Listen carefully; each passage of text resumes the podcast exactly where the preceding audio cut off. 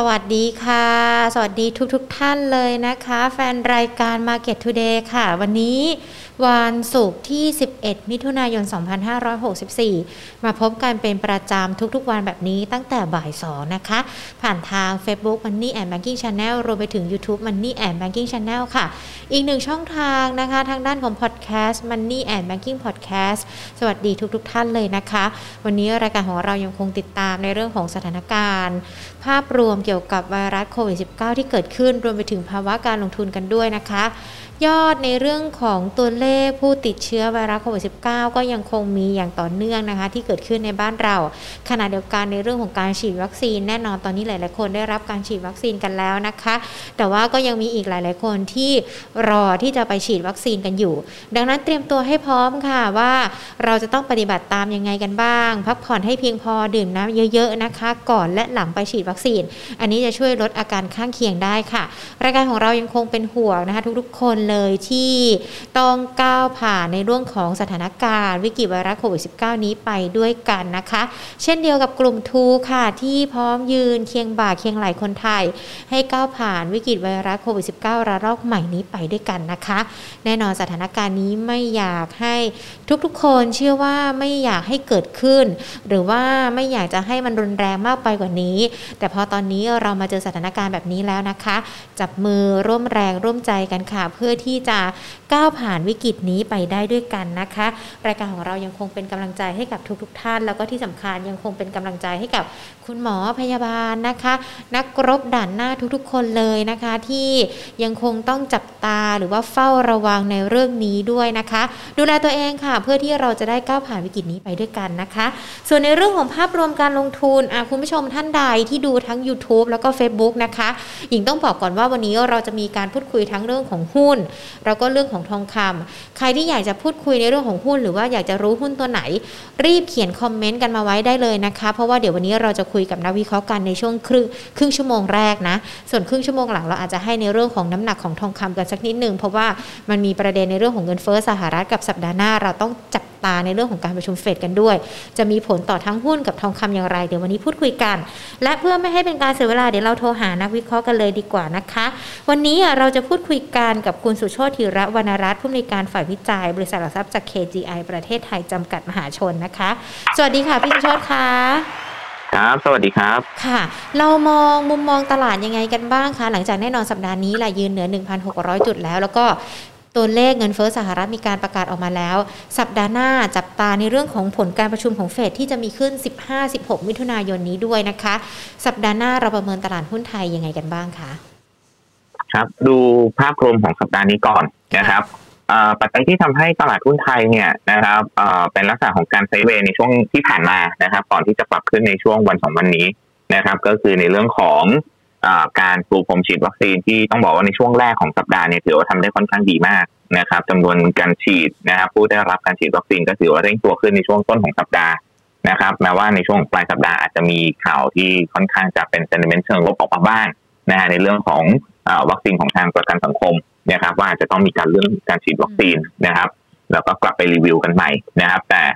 ตรงนี้ผมเชื่อว่านัยยะอาจจะไม่ได้มีผลกับตลาดหุ้นไทยมากนะนะครับ เนื่องจากว่าปัจจัยตอนนี้เนี่ย ตัวที่มีผลกับตลาดหุ้นไทยก็คงจะไปโฟกัสในเรื่องของปัจจัยจากต่างประเทศด้วยนะครับ นอกเหนือจากปัจจัยใน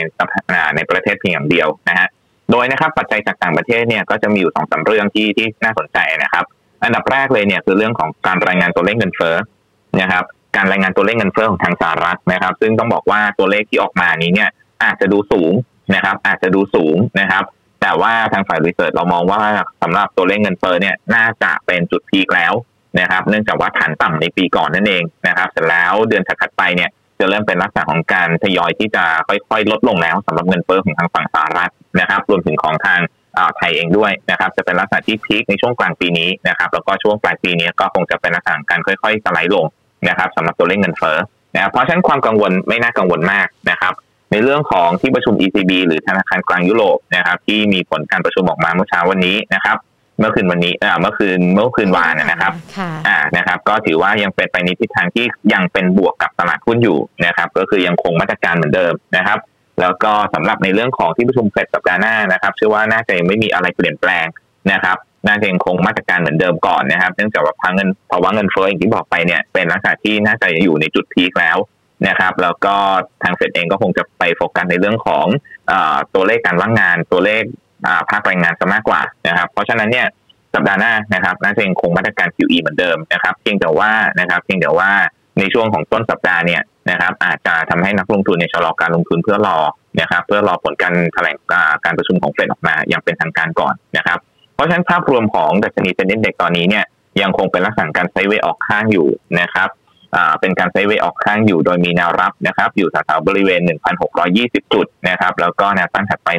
1,650 นะครับโดยนะครับจุดสำคัญที่อยากให้ดูคือแถวๆบริเวณ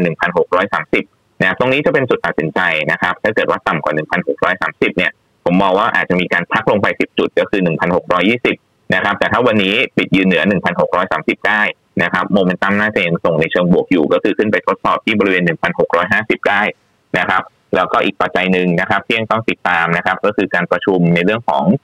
สหรัฐกับอิหร่านนะครับในเรื่องของนิวเคลียร์ นะครับ ถ้าเกิดว่าสามารถเจรจากันได้ลุล่วงไปได้ด้วยดีนะครับอิหร่านอาจจะกลับมาส่งออกน้ำมันกันอีกครั้งหนึ่งนะครับ ก็จะทำให้ราคาน้ำมันเนี่ยมีการพักฐานนะครับ หลังจากที่ขึ้นมาแตะแถวๆบริเวณ 70 เหรียญดอลลาร์สหรัฐต่อบาร์เรลนะครับ ซึ่งถือว่าเป็นกรอบบนที่เราประเมินเอาไว้นะครับ ตามสถานการณ์ต่างๆ ตอนนี้ เพราะฉะนั้นถ้าอิหร่านกลับมาส่งออกเนี่ยหุ้นในกลุ่มพลังงานนะครับ อาจจะถูก take profit นะครับ แล้วก็อาจจะถูก switching นะครับ เนื่องจากว่าถือว่า outperform มามากในช่วงที่ผ่านมานะครับ พลังงานและปิโตรเคมี นะครับอาจจะมีการ switching มาหาหุ้นที่ laggard นะครับแล้วก็เป็นลักษณะของ domestic play มากขึ้นนะครับเพราะฉะนั้นภาพรวมตลาดสัปดาห์หน้าเนี่ยผมมองว่าแกว่งตัว sideway นะครับแต่ว่าค่อนไปทาง sideway up นะครับแล้วก็ระมัดระวังในเรื่องของการเกิด sector rotation นิดนึงนะครับจะเป็นลักษณะการ switching นะครับค่ะ ถ้าเราดูจากสถานการณ์ระมัดระวังการเกิด sector rotation หรือว่าแม้แต่การ switching หุ้นตอนนี้ มันจะจะสวิตจากตัวไหนไปตรงไหนได้บ้างไหมคะ ครับในภาพรวมตอนนี้นะครับสำหรับทีมการลงทุนนะครับในช่วงของไตรมาสถัดไปคือไตรมาสที่สามนะครับตอนนี้เนี่ยทางฝ่ายรีเสิร์ชเรามองว่านะครับหุ้นที่เป็นลักษณะ global play นะครับที่เราเคยเชียร์มาตลอดนะครับไม่ว่าจะเป็นหุ้นในกลุ่มสินค้าโภคภัณฑ์หุ้นในกลุ่มส่งออกต่างๆนะครับน่าจะนะครับน่าจะนะครับยังคงดีต่อเพียงแต่ว่าราคาหุ้นเนี่ยขึ้นมาเยอะนะครับขณะที่หุ้น domestic play นะครับที่เกี่ยวข้องกับในเรื่องของธีม reopening เมืองนะครับ การเปิดเมืองอีกครั้งหนึ่งเนี่ยนะฮะยังแลกกาดอยู่ค่อนข้างมากนะครับ เพราะฉะนั้นการสวิตชิ่งจะเกิดขึ้นระหว่าง 2 กลุ่มนี้นะครับก็คือหุ้นในกลุ่มที่เป็นลักษณะ global play นะครับวิ่งเข้ามาหาหุ้นที่เป็นลักษณะของ domestic play มากขึ้นนะครับแต่ว่าย้ำนิดนึงนะครับขอเป็น domestic play ที่แลกกาดนะครับ domestic play ที่แลกกาดเป็นหลักนะครับเพราะว่า domestic play ที่ เอาพอฟอร์มตลาดขึ้นมามากเนี่ยนะครับจากความคาดหวังเชิงบวกค่อนข้างเยอะเนี่ยก็ระมัดระวังสักนิดหนึ่งนะครับ ยกตัวอย่างเช่นหุ้นในกลุ่มโรงแรมเนี่ยหุ้นในกลุ่มโรงแรมเนี่ยถือว่าตอนนี้ราคาหุ้นหลายตัวเนี่ยขึ้นมาอยู่ในระดับเดียวกับก่อนเกิดวิกฤตโควิดในทีแล้วนะครับเพราะฉะนั้นผมก็มอง upside เนี่ยอาจจะไม่ได้มากนักนะครับก็อาจจะต้องมาหาหุ้นที่เป็นลักษณะของ domestic play ที่ราคายังไม่ได้ขึ้นนะครับพร้อมกับตลาดในช่วงที่ผ่านมายกตัวอย่างเช่นหุ้นในกลุ่มธนาคารพาณิชย์แล้วก็หุ้นในกลุ่มค้าปลีกบางตัวนะครับ ค่ะ อย่างธนาคารพาณิชย์เองเนี่ยเขาก็มีมาตรการที่ออกมาขานรับในเรื่องของธนาคารแห่งประเทศไทยด้วยที่จะเข้าไปดูแลในส่วนของ NPL อันนี้มันมีผลมากน้อยยังไงกันบ้างไหมคะกับกลุ่มไฟแนนซ์ครับแน่นอนนะครับมาตรการตรงนี้เนี่ยเหมือนเป็นการรักษาของการหยุดเลือดไหลก่อนนะครับหยุดเลือดไหลก่อนนะครับ เพื่อ support ในส่วนของลูกหนี้ SME ต่างๆนะครับสำหรับหุ้นในกลุ่มธนาคารพาณิชย์เนี่ยผมเชื่อว่ายังไม่รีบร้อนที่จะขึ้นนะครับ เพียงแต่ว่าน่าสะสม นะครับถามว่าทำไมถึงไม่รีบขึ้นนะครับเพราะไตรมาสที่2เนี่ยเป็นไตรมาสที่เจอผลกระทบในเรื่องของโควิดแบบเต็มๆนะฮะตรงนี้เนี่ยก็ระมัดระวังสักนิดนึงผมเชื่อว่านักลงทุน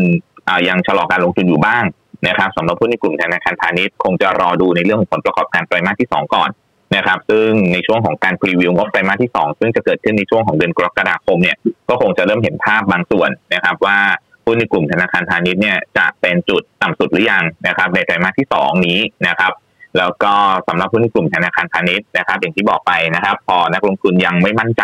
นะฮะก็คงจะรอดูการพรีวิวงบไตรมาสที่ 2 ก่อนในช่วงเดือนกรกฎาคม แล้วก็การรายงานผลประกอบการในช่วงของเดือนสิงหาคมนั่นเองนะเพราะฉะนั้นผู้นในกลุ่มธนาคารพาณิชย์เนี่ยคงจะเน้นในเรื่องของการย่อตัวสะสมมากกว่านะครับ ผมไม่แนะนำให้ไล่ราคานะฮะเพราะว่าขึ้นมาเนี่ยอาจจะมีความเสี่ยงเรื่องผลประกอบการอยู่บ้าง แต่ว่าถ้าเกิดลงทุนระยะสักหกเดือนขึ้นไปนะฮะให้พ้นไซเคิลรอบขาลงไปเลยนะครับ ของเศรษฐกิจนะครับ ให้กลับไป ที่เศรษฐกิจเริ่มฟื้นตัวที่ไตรมาสที่ 4 แล้วก็ไตรมาสที่ 1 ปีหน้าเนี่ยหุ้นในกลุ่มธนาคารพาณิชย์ถือว่าน่าสนใจนะเพราะว่าหลายตัวเนี่ย trade อยู่ที่ระดับ book value ที่ค่อนข้างต่ำกว่า book value คนพอสมควรนะครับ อย่างตัวไหนบ้างคะที่ตอนนี้อาจจะตามไปอยู่ค่ะ ครับ ผมมองว่าตัวที่น่าสนใจสำหรับกลุ่มธนาคารพาณิชย์นะครับ ก็แบ่งเป็นสองสองตีมนะฮะตีมแรกเนี่ยถ้ารับในเรื่องของเม็ดเงิน fund flow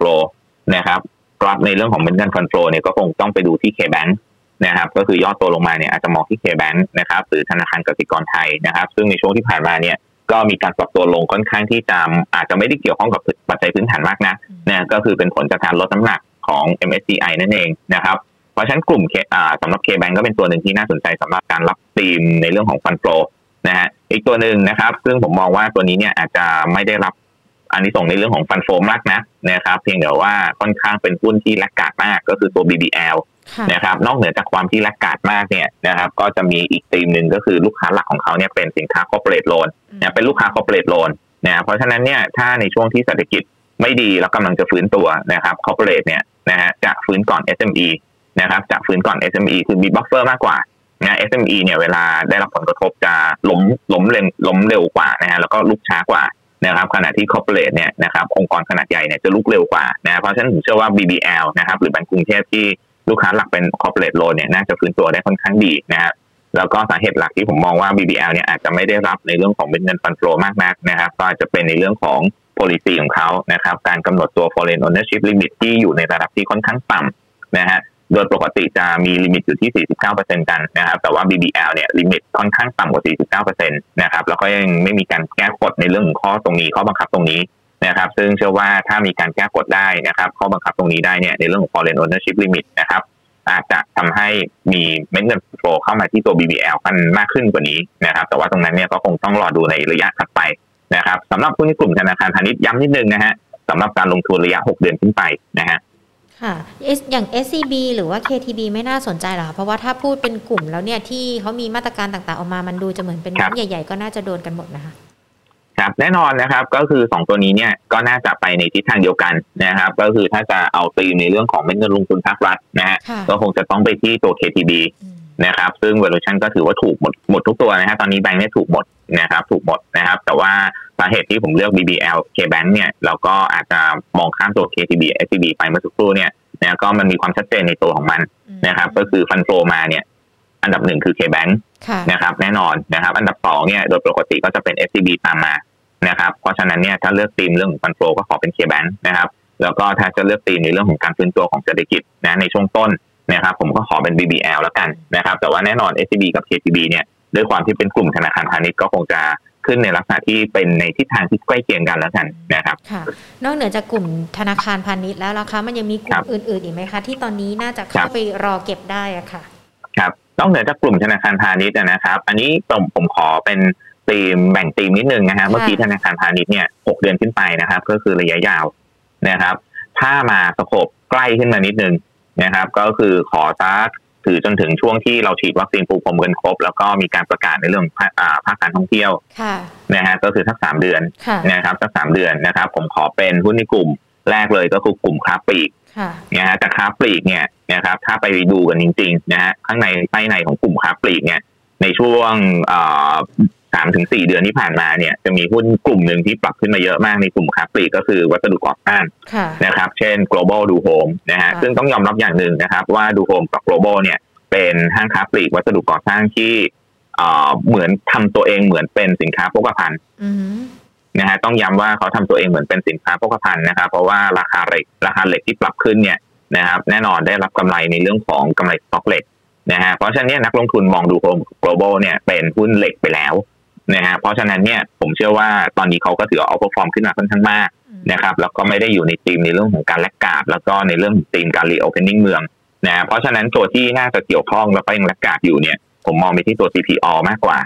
นะตัว CPO นะครับตัว CPO เนี่ยนะฮะก็จะเป็นตัวหนึ่งที่ laggard พอสมควรเหมือนกันนะครับหุ้นในกลุ่มค้าปลีกเนี่ยปรับตัวขึ้นมาโดยเฉพาะดูโฮมกับ global ขณะที่ CPO เนี่ยแลกกาดอยู่มากนะครับแล้วก็อีกประเด็นหนึ่งนะครับก็คือในเรื่องของ การเป็น inflation hedging ของตัวเขาเองนะฮะเพราะว่าตัวเขาเองเนี่ยเป็นสินค้าอาหารไปเยอะนะครับ item ส่วนใหญ่ในร้าน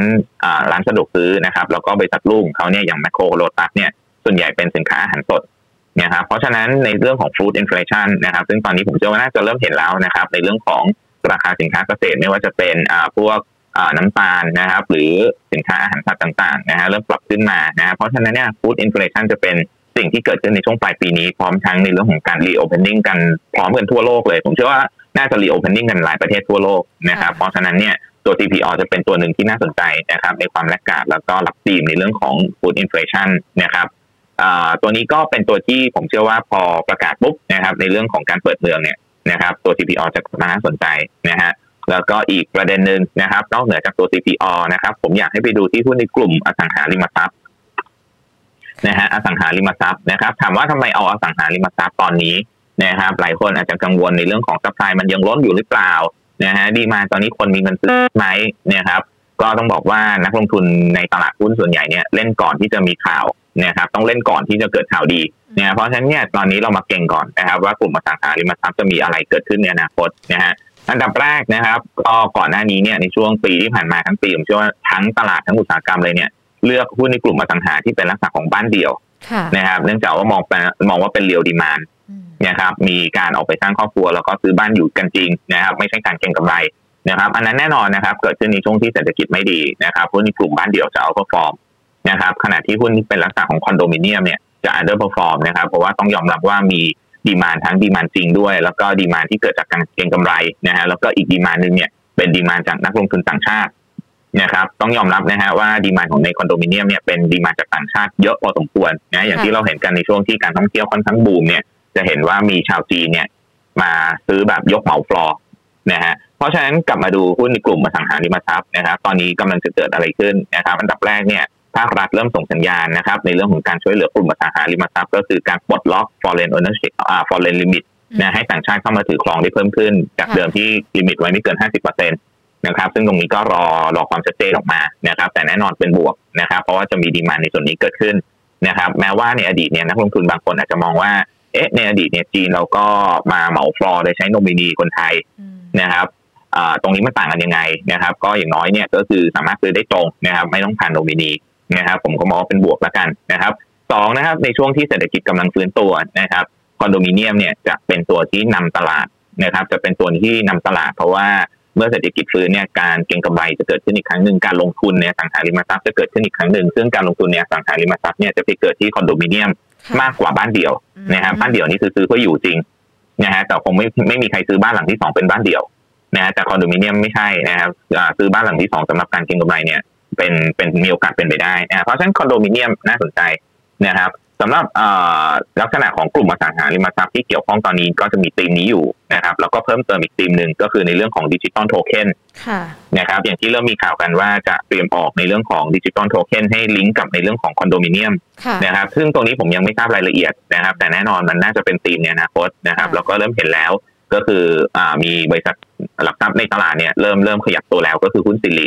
นะครับเริ่มที่จะไปลงทุนในบริษัทที่เตรียมออก digital token นะครับก็คือ XPG นะผมก็มองว่าตรงนี้เนี่ยสิริก็เลยจะกลายเป็นตัวหนึ่งที่มีธีมพร้อมนะฮะทั้งในเรื่องของการเป็นอสังหาริมทรัพย์ที่พร้อมรับมาตรการต่างๆ ภาครัฐนะครับแล้วก็รับนักท่องเที่ยวกลับมา รับนักลงทุนต่างชาติกลับมานะครับรวมถึง digital token นะฮะก็บอกว่าสิริเนี่ยจะเป็นตัวหนึ่งที่น่าสนใจนะครับ แม้ว่าราคาหุ้นเนี่ยจะมีการปรับตัวขึ้นมาเยอะนะครับ แต่สังเกต pattern ของเขาอย่างหนึ่งเนี่ยเป็นลักษณะที่ดีดตัวขึ้นมาแล้ว sideway ออกข้างนะครับ ไม่ได้ไม่ไม่ได้มีลักษณะของการปรับตัวลงนะครับ เหมือนกับหุ้นเก็งกำไรทั่วไป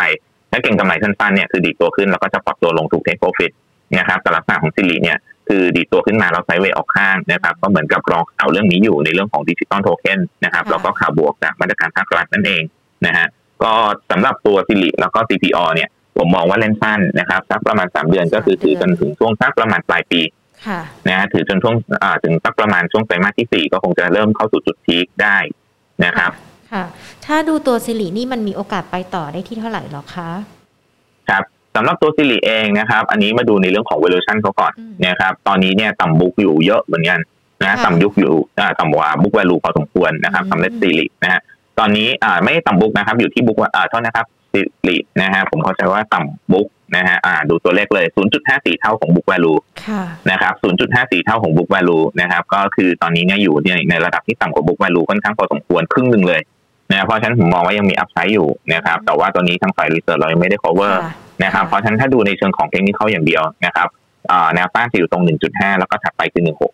1.6นะสำหรับตัวซิลินะครับ ซึ่งตรงหนึ่งสามห้าเนี่ยยังถือว่าต่ำกว่าบุ๊กวาลูครึ่งหนึ่ง เพราะฉะนั้นผมมองว่าอัพไซด์ยังเปิดอยู่นะฮะค่ะ นอกจากนี้ยังมีหุ้นที่สั้นกว่านี้ไหมคะ เมื่อกี้เราหกเดือนกันไปแล้วสามเดือนมาแล้วสักเดือนหนึ่งมีไหมคะ ครับถ้ามาดูธีมนี้ก่อนนะครับ ก็คือ นอกเหนือจากเรื่องธีม reopening นะครับ ซึ่งเล่นกันมาเยอะแล้วนะครับ อย่างวันนี้เองเนี่ยก็เล่นตัว AOT กันนะครับก็คงคาดหวังในเรื่องของการ reopening นะครับผมขอมองแบบฉีกกรอบนิดนึงนะครับ ก็คือเล่น reopening เนี่ยเยอะกันละนะครับ ไปมองอีกธีมหนึ่งซึ่งขอกลับวนกลับมาเล่นอีกรอบนะครับธีมนี้เนี่ยชื่อว่า bond-like stock นะหรือหุ้นที่ทำตัวเปรียบเสมือนเป็นพันธบัตรนะครับ สาเหตุว่าทำไมผมถึงเลือกธีมนี้นะครับ คือ bond bond yield ของสหรัฐเนี่ยตอนนี้ปรับตัวลงลงแรงมากนะ bond yield สหรัฐสิบปีนะฮะตอนนี้ทำ new low เรียบร้อยแล้วนะครับ เกิด new low แล้วนะครับ เพราะฉะนั้นเนี่ย pattern เขาเข้าสู่แนวโน้มที่พักฐานเรียบร้อยสำหรับตัว bond yield ของสหรัฐอายุสิบปีนะครับจากที่เคยเคยขึ้นไป peak แถวเกือบเกือบ 1.8 นะ 1.7 กว่ากว่านะครับเปอร์เซ็นต์นะฮะตอนนี้เนี่ยหล่นลงมาอยู่ที่บริเวณ 1.4เปอร์เซ็นต์กว่ากว่านะครับสำหรับ bond yield สหรัฐ 10 ปี ซึ่งสิ่งนี้เนี่ยมันเกิดขึ้นปุ๊บเนี่ยมันจะทำให้เกิดการ สถานการณ์ที่พลิกกลับนะกับหุ้นบางกลุ่มนะที่ก่อนหน้านี้เนี่ย underperform นะครับถ้าใครมีเวลาลองเปิดกราฟดูจะเห็นว่ามันกลับหัวกลับหางกันทิศทางตรงกันข้ามชัดเจน ก็คือหุ้นในกลุ่มโรงไฟฟ้านะฮะหุ้นในกลุ่มที่เป็นลักษณะของสาสาธารณูปโภคพื้นฐานนะครับหรือหรือ utility ต่างๆนะฮะหุ้นในกลุ่มพวกนี้เนี่ยนักลงทุนโดยเฉพาะนักลงทุนต่างชาติเนี่ยเขานิยามให้เป็นลักษณะของสิ่งที่เรียกว่าหุ้นที่ทำตัวเปรียบเสมือนพันธบัตรนะครับ หรือเป็น stock-like bondนะฮะ ซึ่ง bond-like stock นะครับ ซึ่งหุ้นในกลุ่มนี้เนี่ยนะครับ พอ bond yield ปรับตัวลงนะครับ อันดับที่หนึ่งเลยเนี่ยแรงซื้อจะกลับมานะครับ แล้วก็ประเด็นที่สองเนี่ยในเรื่องของ valuation ของเขาเนี่ยจะเริ่มกลับมาทันทีนะครับ เพราะว่าโดยปกติแล้วการ valuation หุ้นในกลุ่มโรงไฟฟ้าจะใช้ DCF หรือ discounted free cash flow ซึ่งมันจะลิงก์กับตัว bond yield พอดี นะครับเพราะฉะนั้นเนี่ยก็จะเป็นอีกธีมหนึ่งที่กลับเข้ามาได้ในช่วงที่บอลยูตังลงนะฮะสำหรับหุ้นที่กลุ่มโรงไฟฟ้านะครับ ถ้าจะมองนะฮะผมขอธีมแรกก็คือหุ้น high dividend yield นะครับแล้วก็เป็น defensive yield ก็คือหุ้นรากนะครับ หรือโรงไฟฟ้าราชบุรีนะครับ ตัวนี้เนี่ยปันผลนิ่งมาตลอดทุกปีนะครับ ไม่เคยเปลี่ยนเลยนะฮะสองบาทสี่สิบถึงสองบาทห้าสิบนะอยู่ประมาณนี้มาตลอดนะฮะไม่เคยเปลี่ยนนะครับเพราะฉะนั้นเนี่ยเป็นตัวที่ บอลยูแน่ๆนะครับนักลงทุนให้เขาทำตัวเป็นบอลเลย ก็เหมือนจ่ายคูปองทุกปีนะฮะสำหรับ RATCH นะครับ ก็เป็นตัวหนึ่งที่น่าสนใจ แล้วก็ราคาหุ้นเนี่ย เรียกว่าเพิ่งจะฟื้นจาก new low เองนะฮะเพิ่งจะฟื้นจาก new low แถวๆห้าสิบบาทเองนะครับเพราะฉะนั้นผมมองว่ายังมี upside อยู่นะครับ อีกตัวหนึ่งนะครับ RATCH เนี่ยอาจจะเป็นโรงไฟฟ้าแบบนิ่งๆนะครับ อีกตัวหนึ่งผมขออความ story ที่มีมี sexy story ขึ้นมาอีกนิดนึงนะครับ ก็คือตัว GPSC นะครับ ถามว่าทำไมเอา GPSC นะ GPSC เนี่ยเขาจะมีธีมในเรื่องของ New S-Curve นิดนึงนะครับ ก็คือกลุ่มปตทเนี่ยคงจะต้องลงทุนอะไรเพิ่มเติมนอกเหนือจากธุรกิจลงกลั่นแล้วก็ปิโตเคมีละนะเนื่องจากว่าลงกลั่นกับปิโตเคมีเนี่ยถ้ามองกันไปห้าปีสิบปีเนี่ยแน่นอนถูก disruption นะครับ แน่นอนว่าถูก disruption นะครับ เพราะฉะนั้นเนี่ย การลงทุนในลักษณะ new S curve เนี่ยก็คือลงทุนในธุรกิจ EV นะรถ EV นะฮะซึ่ง GPSC เนี่ยก็คงจะเป็นหัวหอกของเขาในการลงทุนในเรื่องนี้นะครับ อันดับแรกเนี่ย GPSC แบตเตอรี่ล็อตแรกนะครับ ผลิตแล้วนะครับสำหรับรถขนาดใหญ่หรือรถบัสเนี่ยประมาณสักหนึ่งพันคัน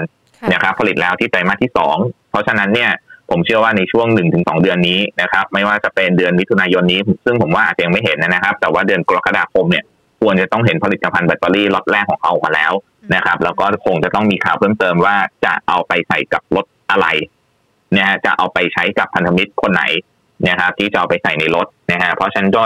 ตัว GPSC ผมเชื่อว่าจะมีธีมการลงทุนเรื่องนี้เกิดขึ้นในช่วงหนึ่งถึงสองเดือนนี้นะครับนอกเหนือจากตรงนี้เนี่ยมองยาวนิดนึงนะครับบังเอิญทางกลุ่มปตทเองเนี่ยก็มีการ MOU กับบริษัทไต้หวันนะฮะบริษัทไต้หวันเนี่ย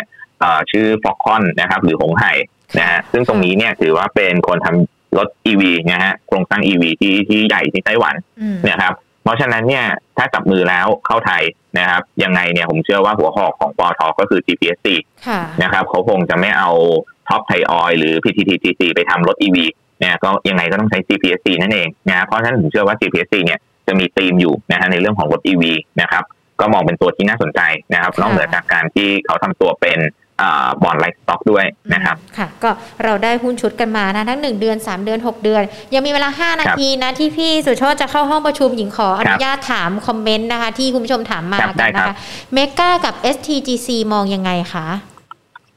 MEGA นะครับ ตัวแรกก่อนอีกตัวหนึ่งคือตัวอะไรนะครับ STGT ถุงมือยางใช่ค่ะอ่ามาดูตัว MEGA ก่อนนะครับ ตัว MEGA นะครับ ตัวนี้เนี่ยนะฮะถ้าดูจาก pattern กราฟของเขานะครับ ตอนนี้ถือว่าค่อนข้างจะสุ่มเสี่ยงนิดนึงนะครับ คือเขาแกว่งตัวอยู่บนเส้นเฉลี่ย200 วัน 36 บาทนะพยายามฟื้นขึ้นไปแล้วนะครับ ขึ้นไปทำ high ใกล้ๆ 38 ไปต่อไม่ไหวถูกกดลงมา ตอนนี้ต่ำกว่าเส้น 200 วันอีกรอบหนึ่งแล้วนะครับ เพราะฉะนั้นตัวเมกาเนี่ยนะครับ ตอนนี้ผมเชื่อว่าแพทเทิร์นยังไม่น่าจะรีบไปไหนนะครับ เพียงแต่ว่าดาวไซต์ต่ำนะครับ เพียงเพียงแต่ว่าดาวไซต์ต่ำนะครับ แต่ว่ายังไม่น่าจะรีบขึ้นนะครับ เพราะฉะนั้นเนี่ยสำหรับคนที่มองตัวเมกาอยู่อาจจะรอการย่อลงมาแถวๆบริเวณ 34 บาท นะครับค่อยมองในเรื่องของการเข้าไปทยอยซื้อสะสมนะครับเพราะมองดาวไซต์ต่ำนะครับ แต่ว่าการฟื้นเนี่ยคงไม่รีบนะครับ ถ้าจะฟื้นเนี่ย ผมอยากให้เขาดีดพ้น 36.5 ค่อยมามองอีกรอบหนึ่งนะครับ ค่อยมามองกันอีกรอบหนึ่งนะครับพ้น 36.5 ก่อนค่อยมองแต่ไม่พ้นเนี่ยมารอรับแถวๆ34สำหรับตัว MEGA นะครับเพราะว่า pattern ก็คือเป็นลักษณะการ sideway นะครับ ยังไม่ได้มีทิศทางชัดเจน แล้วก็คงจะมีการปรับตัวลงสักเล็กน้อยด้วยซ้ำนะครับ อีกตัวหนึ่งนะครับ STGT นะครับหรือถุงมือยางนะครับบริษัทลูกของ STA นะฮะ pattern ตอนนี้ไม่ค่อยดีเท่าไหร่นะนะครับ ไม่ค่อยดีเท่าไหร่นะสุ่มเสี่ยงนิดนึงนะครับสำหรับคนที่จ้องตัวนี้อยู่นะครับ แล้วก็ดูเขาอยู่เนี่ย ผมอยากให้ดูตรง 42.5 นะครับ 42.5 นะครับ ถ้าหลุด 42.5 เนี่ย ถ้าใครมีอยู่นะครับ ผมอยากให้ short against port ขายก่อนนะครับ แล้วลงมารอรับแถวๆบริเวณ 40 บาท ซึ่งเป็นค่าเส้นค่าเฉลี่ย 200 วัน นะครับ ตรงนั้นเนี่ยน่าจะเข้าสู่โหมดของการ oversold พอดี แล้วก็คงจะเกิด technical rebound ได้นะครับ แต่ให้ยืนได้ตรง 42.5 นะครับ มีโอกาสนะครับ มีโอกาสในเรื่องของการ rebound เช่นกันนะครับ ก็จะมีแนวต้านอยู่แถวๆบริเวณ 45 บาทสำหรับการ rebound นะครับ แต่ว่า pattern นี้ไม่ค่อยจะดีเท่าไหร่นักนะครับ ค่อนข้างจะสุ่มเสี่ยง คือถ้าจะเล่นเนี่ยต้องกำหนด stop loss ให้ดีนะตรง 42.5 นะครับ ค่ะ RCL มองยังไงคะวันนี้ติดอันดับการซื้อขายสูงสุดด้วยนะคะ ครับหุ้นในกลุ่มเดินเรือนะฮะต้องบอกว่าอันนี้ธีมหลักก่อนนะครับค่ะคือ Research KGI เราเนี่ยที่ไต้หวันนะครับเรามองธีมหลักในเรื่องของการ restocking นะครับซึ่งผมพูดมาตลอดนะครับธีมหลักของเราตั้งแต่ต้นปีแล้วเนี่ยนะฮะเรายังคงมองว่าการรีสต็อกกิ้งทั่วโลกยังเกิดขึ้นจนถึงกลางปีหน้า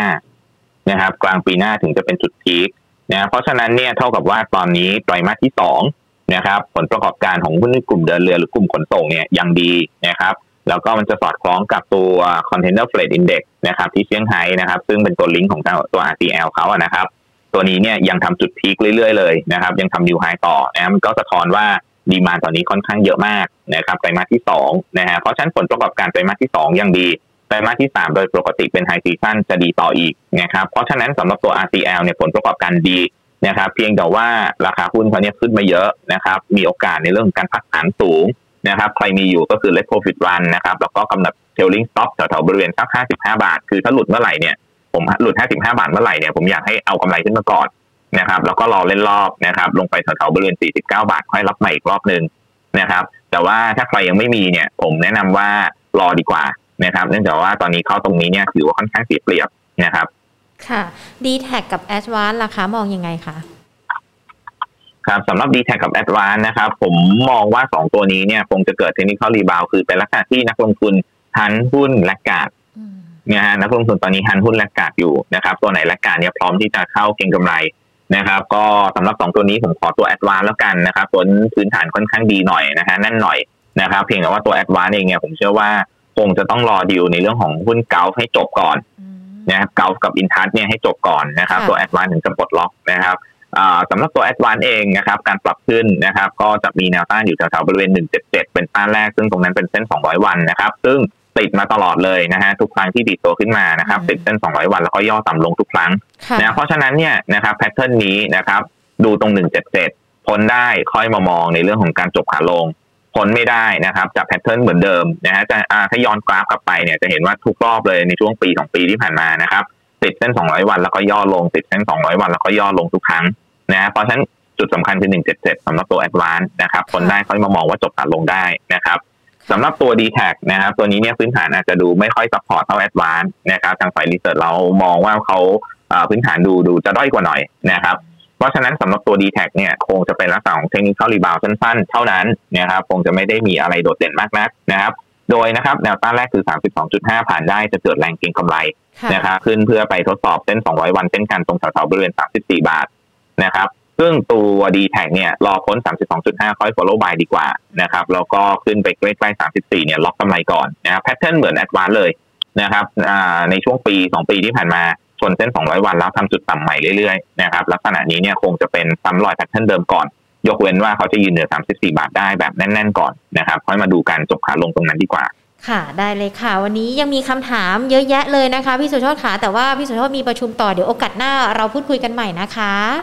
ครับได้ครับได้ขอบคุณครับ สวัสดีครับค่ะ สวัสดีครับค่ะ คุณสุโชติธีรวรรณรัตน์นะคะผู้อำนวยการฝ่ายวิจัยจากบริษัททัพ KGI ประเทศไทยจำกัดมหาชนหญิงก็จะรีบตามพี่สุโชตเลยนะ ต้องบอกว่าวันนี้คุยกับพี่สุโชตได้ประมาณครึ่งชั่วโมง เพราะว่าเขามีประชุมต่อเกี่ยวกับในเรื่องของการที่จะเข้าไปดูแลหุ้นนะคะ ให้กับนักลงทุนกันด้วยนะคะ ดังนั้นคุณผู้ชมทักทายกันสักนิดนึงที่ดูทาง YouTube ต้องบอกว่าคำถามเยอะมากเลยนะคะ คุณขวานคุณเออาชิคุณ SA นะคะ คุณแพลวพันธ์คุณประชานะคะ คุณจิรายุทธ์คุณซิม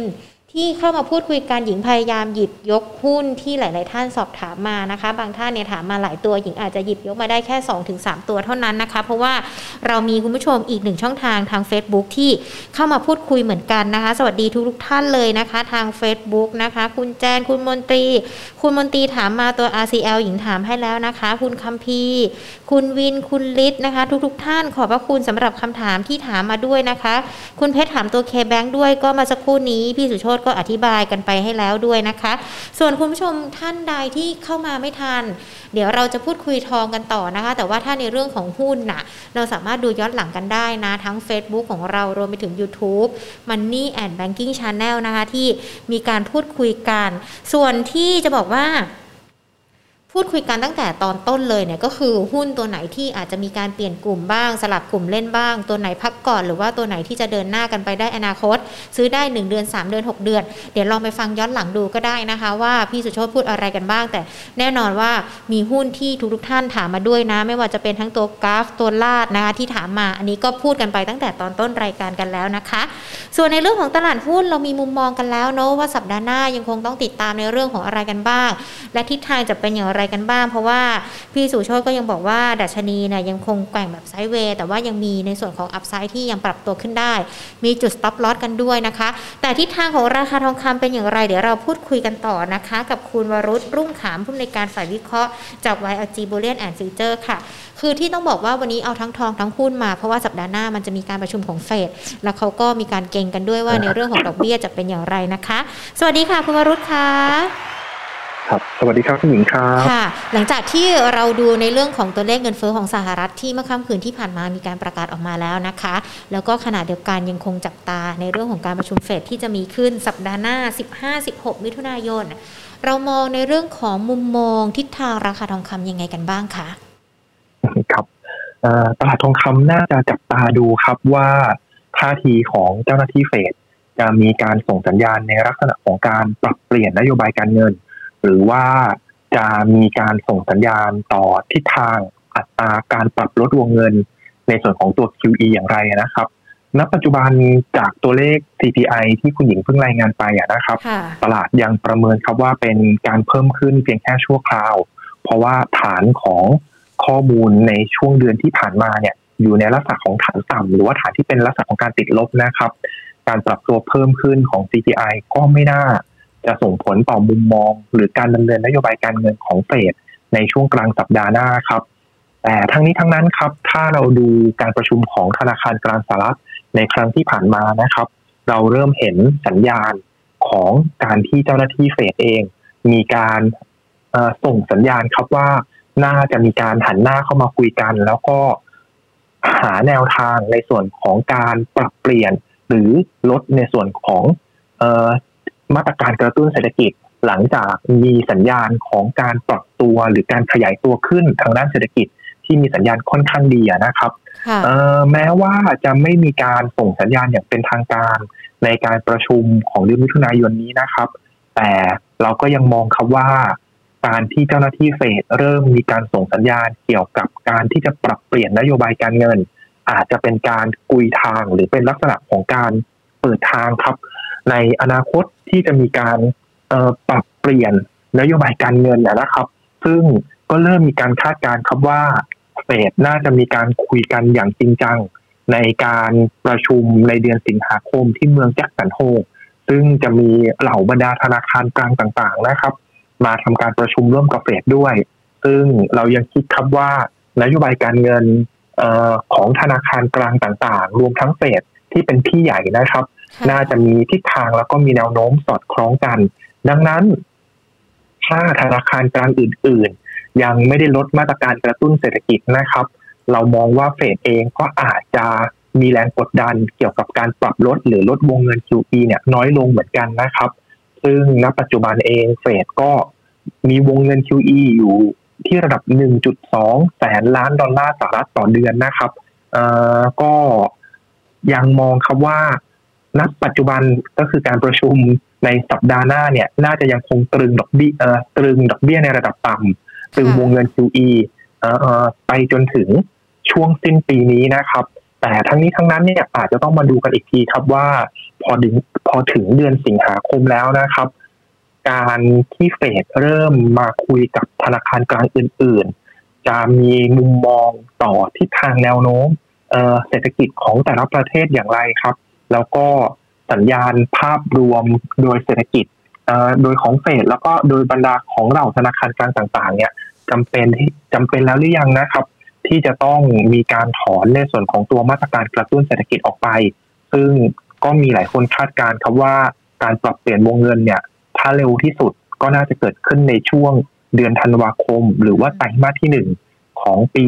2,555 นะครับ แต่ว่ายังไงก็ตามเนี่ยอัตราดอกเบี้ยเนี่ยไม่น่าจะมีการเปลี่ยนแปลงจนกว่าจะถึงในส่วนของไตรมาสหนึ่งของปี 2566ก็ยังถือว่าดอกเบี้ยจะยังคงอยู่ในระดับต่ำต่อไปอีกนานครับ อืมก็แสดงว่าในเรื่องของราคาทองคำนั้น โอกาสที่จะ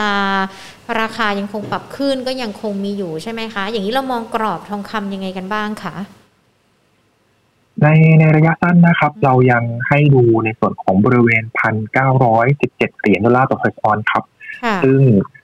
ระดับดังกล่าวนะครับ น่าจะเป็น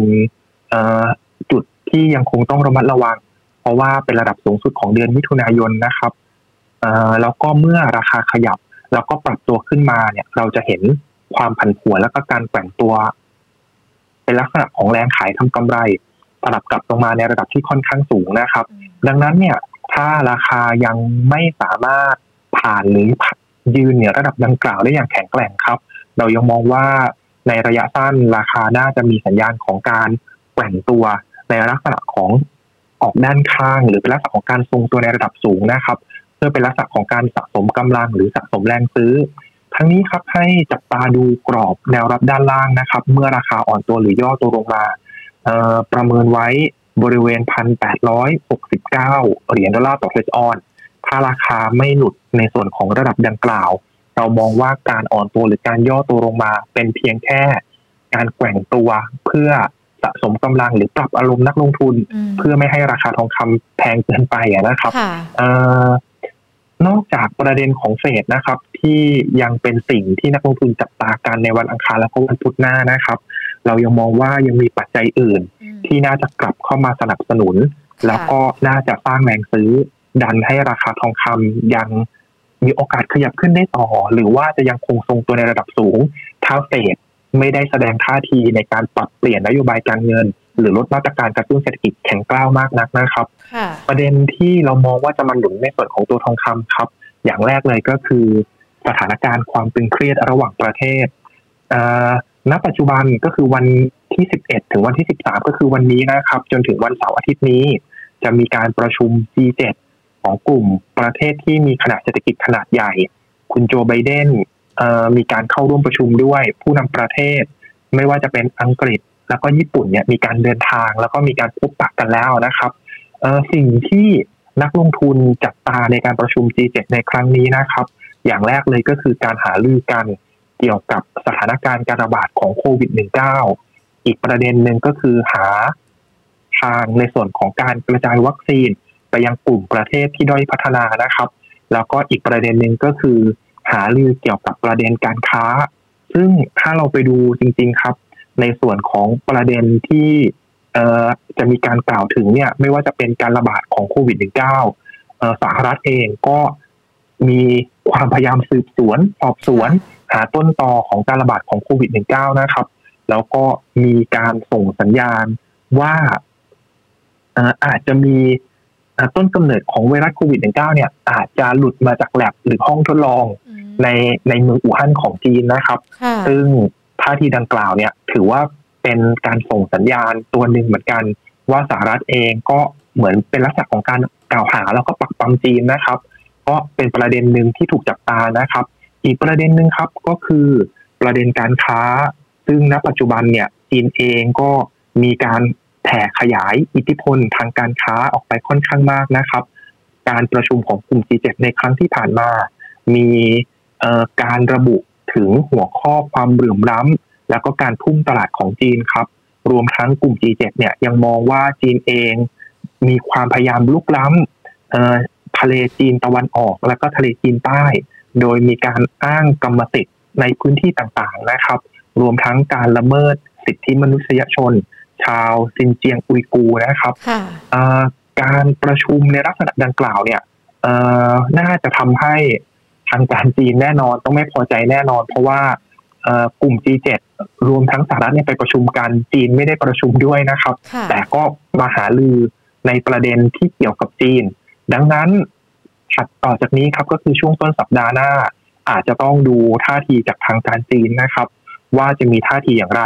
ซึ่งเราเริ่มเห็นการเคลื่อนไหวจากทางการจีน ในการอนุมัติหรือออกกฎหมาย เพื่อที่จะใช้ในลักษณะของการตอบโต้ หรือเป็นลักษณะของการคว่ำบาตรในส่วนของประเทศที่มีลักษณะหรือมีพฤติกรรมในรูปแบบของการเป็นปรปักกับทางการจีนนะครับ ซึ่งท่าทีของจีนเองก็ยังคงน่าจะใช้ในรูปแบบของการตอบโต้ก็คือการรูปในลักษณะของตาต่อตาฟันต่อฟัน คล้ายๆ กับการตอบโต้ในรอบที่ผ่านมาครับ ซึ่งประเด็นความตึงเครียด ระหว่างสหรัฐกับจีนถ้า มีแนวโน้มตึงเครียดมากยิ่งขึ้นนะครับ เราก็มองว่าน่าจะเป็นปัจจัยตัวหนึ่งที่ยังคงเข้ามาพยุงและก็หนุนในส่วนของตัวราคาทองคำเอาไว้ อันนี้เป็นปัจจัยหนึ่งหรือปัจจัยแรกนะครับ อีกปัจจัยตัวหนึ่งครับก็คือ ความคืบหน้าเกี่ยวกับมาตรการกระตุ้นเศรษฐกิจทางการคลัง ในฝั่งสหรัฐครับ ไม่ว่าจะเป็น American Rescue Plan หรือ American Jobs Plan นะครับ ซึ่งสหรัฐเองพยายามที่จะออกในส่วนของมาตรการทางการคลัง เพื่อกระตุ้นเศรษฐกิจภายในประเทศให้มีสัญญาณของการฟื้นตัวแล้วก็ขยับขึ้น แต่ประเด็นดังกล่าว หรือมาตรการดังกล่าวครับ จะต้องหาเงินมาจากการขยับหรือปรับตัวปรับขึ้นภาษีเงินได้บุคคลธรรมดา และก็นิติบุคคลนะครับ ซึ่งณปัจจุบันเนี่ยเดโมแครตกับริพับลิกันยังไม่สามารถตกลงกันได้ ในส่วนของวงเงินของมาตรการ แล้วก็ในส่วนของอัตราภาษีที่จะขยับแล้วก็ปรับตัวขึ้นนะครับ ดังนั้นถ้า American Rescue Plan American Families Plan มีความชัดเจนเมื่อไหร่ เรามองว่าการขึ้นภาษีในฝั่งสหรัฐอาจจะมีการเกิดขึ้นนะครับ แล้วก็ถ้าภาษีถูกขยับแล้วก็ปรับตัวขึ้นจริง ๆ น่าจะเป็นปัจจัยลบกับตลาดหุ้นวอลสตรีทแล้วก็น่าจะเป็นปัจจัยบวกกับตัวทองคำนอกจากนี้ครับเม็ดเงินที่จะถูกอัดหรือถูกเติมเข้ามายังระบบเศรษฐกิจนะครับ อาจจะทำให้ดอลลาร์สหรัฐมีแนวโน้มที่จะอ่อนค่าหรือด้อยค่าลง จากปริมาณเงินที่ถูกอัดหรือถูกเติมเข้ามา ก็น่าจะยังคงเป็นปัจจัยในช่วงนี้ ที่นักลงทุนในตลาดทองคำยังมองว่าน่าจะหนุนและพยุงราคาทองคำเอาไว้ครับค่ะ แล้วถ้าเรามองย้อนกลับมาดูราคาทองคำในบ้านเรากันบ้างนะคะ อย่างเมื่อช่วงเช้าที่ผ่านมาแน่นอนเปิดตลาดทองคำเนี่ยราคาทองคำไทยบวกขึ้นมา 200 แต่ว่าระหว่างวันก็มีการปรับตัวลดลงไปประมาณ 50 บาทกันแล้วด้วยนะคะ เราประเมินทิศทางราคาทองคำที่เป็นเงินบาทยังไงกันบ้างคะครับ เราเรายังมองค่อนข้างสอดคล้องกับตัว Gold Spot หรือทองคำต่างประเทศนะครับ จุดเข้าซื้อเรายังให้ที่สองหมื่นเจ็ดพันห้าร้อยห้าสิบบาทต่อบาททองคำครับ จุดที่ต้องเพิ่มความระมัดระวัง หรืออาจจะมีการแบ่งทองคำออกขายบางส่วนเอ่อถ้า Gold Spot เนี่ยพันเก้าร้อยสามเหรียญดอลลาร์ต่อทรอยออนซ์เป็นระดับสูงสุดของสัปดาห์นี้นะครับคิดเป็นทองคำแท่ง 96.5 ก็ประมาณ 28,050 บาทต่อบาททองคำ แต่ว่าถ้าผ่านได้นะครับ เรามองว่าน่าจะได้เห็นระดับสูงสุดของเดือนมิถุนายน ที่บริเวณ 1,917 เหรียญดอลลาร์ต่อเพชรออน ก็คือ 28,250 บาทต่อบาททองคำก็ยังมีลุ้นครับที่จะได้เห็น 28,250 บาทต่อบาททองคำถ้าราคายังไม่ได้ผ่านไปได้เนี่ยอาจจะเป็นลักษณะของการลงทุนระยะสั้นก่อนที่จะทราบผลการประชุมของเฟดนะครับ แต่ว่าถ้า ผลการประชุมของเฟดแล้ว เริ่มมีสัญญาณของการคลี่คลาย ราคาทองคำอ่อนตัวหรือย่อตัวลงมาไม่มากเเราก็ยังมองว่าโอกาสที่ราคาทองคำจะเบรกเอาหรือผ่านพันเก้าร้อยสิบเจ็ดขึ้นไป ก็ยังมีโอกาสเกิดขึ้นได้เหมือนกันครับ มุมมองต่อราคาทองคำไม่ว่าจะเป็นทั้งราคาทองคำโลก หรือว่าราคาทองคำไทยแน่นอนอ้างอิงจากปัจจัยจากต่างประเทศเป็นหลักนะคะ กลยุทธ์การลงทุนที่เหมาะสมในช่วงนี้ราคาไม่ว่าจะเป็นทั้งซื้อเก็งกำไร หรือว่าซื้อเก็บสะสมนี่ควรจะต้องเป็นอยังไงดีคะคุณวรุษคะครับเนื่องจากยังมีปัจจัยหรือมีความไม่ชัดเจนนะครับ หรือว่าเราจะเรียกกันว่าปัจจัยกดดันเกี่ยวกับการประชุมของธนาคารกลางสหรัฐในวันที่ 15 แล้วก็ 16 มิถุนาผล การประชุมเนี่ยจะทราบในช่วงกลางดึกของคืนวันที่ 16 หรือประมาณกลางดึกของคืนวันพุธนะครับ ก่อนที่จะทราบผลการประชุมครับเอ่อ YLG ยังแนะนำว่าเป็นลักษณะของการเล่นสั้นจากการแฝงตัวในกรอบของราคาไปก่อนดีกว่าครับ โดยให้ตั้ง stop loss หรือตัดขาดทุน หาก Gold Spot หลุด 1,869 เหรียญดอลลาร์ต่อทรอยออนซ์นะครับทยอยแบ่งขายทำกำไรเออเล่นสั้นๆ ตามแนวต้านต่างๆ ครับ แต่ว่าถ้านักลงทุนที่เงินเย็น หรือว่าซื้อทองคำเอาไว้เป็นลักษณะของการที่มีต้นทุนในการถือครองทองคำในระดับที่ค่อนข้างถูกนะครับ อยากจะถือต่อ เราก็ยังมองว่าสามารถถือต่อได้นะครับสำหรับนักลงทุนระยะยาว แต่ว่าการไล่ซื้อในช่วงนี้เนี่ยอาจยังคงไม่แนะนำเพราะว่ายังไม่ทราบผลการประชุมของธนาคารกลางสหรัฐหรือว่าเฟดนะครับ เราแนะนำว่าถ้าเป็นนักลงทุนระยะกลางระยะยาว ให้รอดูความชัดเจน